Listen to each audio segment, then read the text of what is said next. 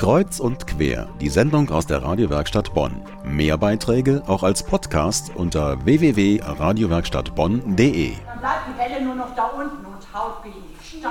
Ne? Welle, Welle, Welle. Wir probieren das so.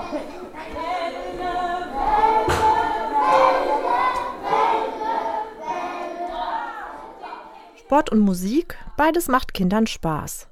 Während Sport an Schulen geradezu selbstverständlich ist, gerät Singen immer mehr ins Hintertreffen.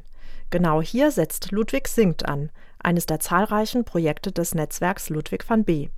Die Vorsitzende des Netzwerks, Solveig Palm, hat den Handlungsbedarf an Schulen erkannt und erklärt uns das Ziel. Das Ziel des Projektes ist natürlich, dass alle Menschen, alle Kinder die Chance haben zu entdecken, dass das Singen ein äh, natürliches Instrument ist, das man benutzen kann und das äh, nicht nur den Atem und den Körper, sondern auch die Seele befreit. Aber warum kann man auf Singen eigentlich nicht verzichten? Es reicht doch, provokativ gesagt, zu sprechen. Es reicht eben nicht, weil beim Singen wird ja was ganz anderes in einem Menschen ausgelöst. Ja? Also äh, es ist viel mehr mit Emotionen aufgeladen, es ist viel lustvoller. Es ist auch so, dass sich durch Singen das viel mehr, was man singt, im Gedächtnis festsetzt, als wenn man es nur spricht.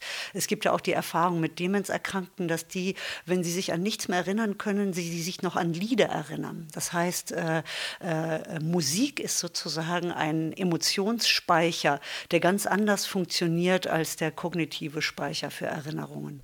Der Erfolg des Singprojektes ist sichtbar an der Freude der Kinder.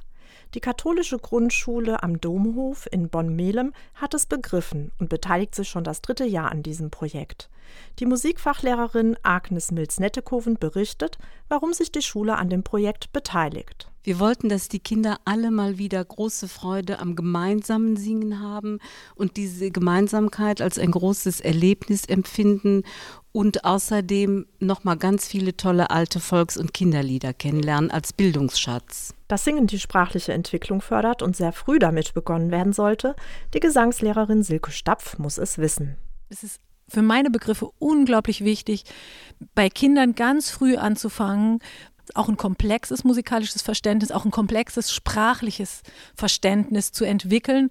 Und mir macht das einfach unglaublich viel Spaß zu sehen, dass meine Vorstellung, dass das gut wäre, wie die sich bestätigt. Und zwar in wirklich sehr, sehr unterschiedlichen Schulen mit sehr unterschiedlichen sozialen Biotopen. Eine Mutter berichtet uns, welche positive Auswirkungen sie an ihrem Kind feststellt. Also besonders einzelne Übungen wie so die Sirenenübung findet sie ganz spannend und äh, ja, kommt sehr äh, vergnügt von der Schule nach Hause an so einem Tag.